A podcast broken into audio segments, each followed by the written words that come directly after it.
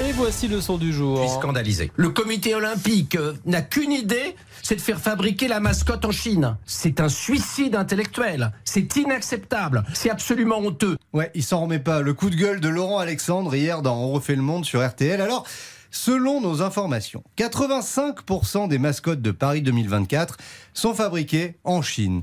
Et certains modèles spéciaux, seulement 15%, sont faits en France. Donc avec l'équipe dont défait le monde, on a essayé de comprendre. Oui, comprendre combien coûterait exactement la même mascotte si elle était made in France. Et comprendre aussi comment expliquer qu'on préfère la fabriquer en Chine. Pour tout savoir, on a rencontré Franck Maté, c'est le porte-parole de Jouet Club. Alors pour comparer ce qui est comparable, on a pris le modèle de mascotte le plus standard qui soit. Et le résultat est édifiant.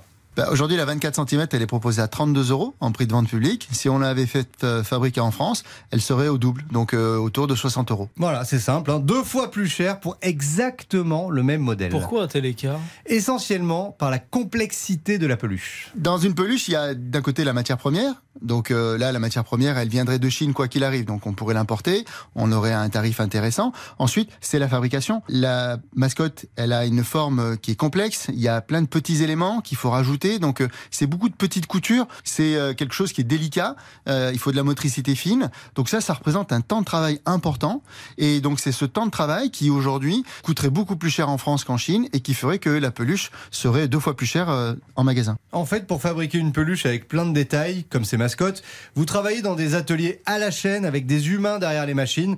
Et c'est le coût humain bah, qui fait la différence. Mais transporter les peluches jusqu'en France, bon, c'est pas très écolo déjà, mais hmm. ça coûte très cher. Ça fait pas gonfler la facture? Un peu, mais pour les peluches de petite taille, type 24 cm, celle qu'on a pris en exemple, les volumes ne sont pas une contrainte. En revanche, pour des peluches de grands modèles, plus volumineuses, là, effectivement, le coût du transport pourrait jouer. Bon, imaginons que le coût final n'a plus d'importance, que tout le monde est très riche en France, que tout le monde a envie d'acheter une peluche à 60 euros.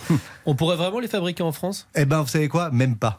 On prévoit de vendre plus de 2 millions de peluches quand on écoute les organisateurs. Donc ça veut dire qu'il faut fabriquer en très grand nombre en très peu de temps. Donc il faut des capacités de production et ces capacités de production n'existent plus en France. Le savoir-faire s'est déplacé au fil des années. Pour dire je vais fabriquer en France, il faut regarder quelles sont les capacités industrielles disponibles en France. Aujourd'hui sur la peluche, elles sont extrêmement limitées. On fait de petits volumes pour une clientèle très spécifique. Donc euh, pour faire du grand volume, il faut aller en Chine. Euh, on n'a pas la capacité suffisante. Euh, la mascotte, elle a été annoncée cette semaine. Les Jeux Olympiques, c'est euh, l'été 2024. Euh, Ça veut dire qu'il faut produire énormément en très peu de temps. Donc il faut aller en Chine parce que là, vous avez euh, des capacités de production qui sont extrêmement importantes. Donc en gros, pour faire une mascotte made in France à prix abordable, eh ben, il aurait surtout fallu choisir autre chose qu'une peluche.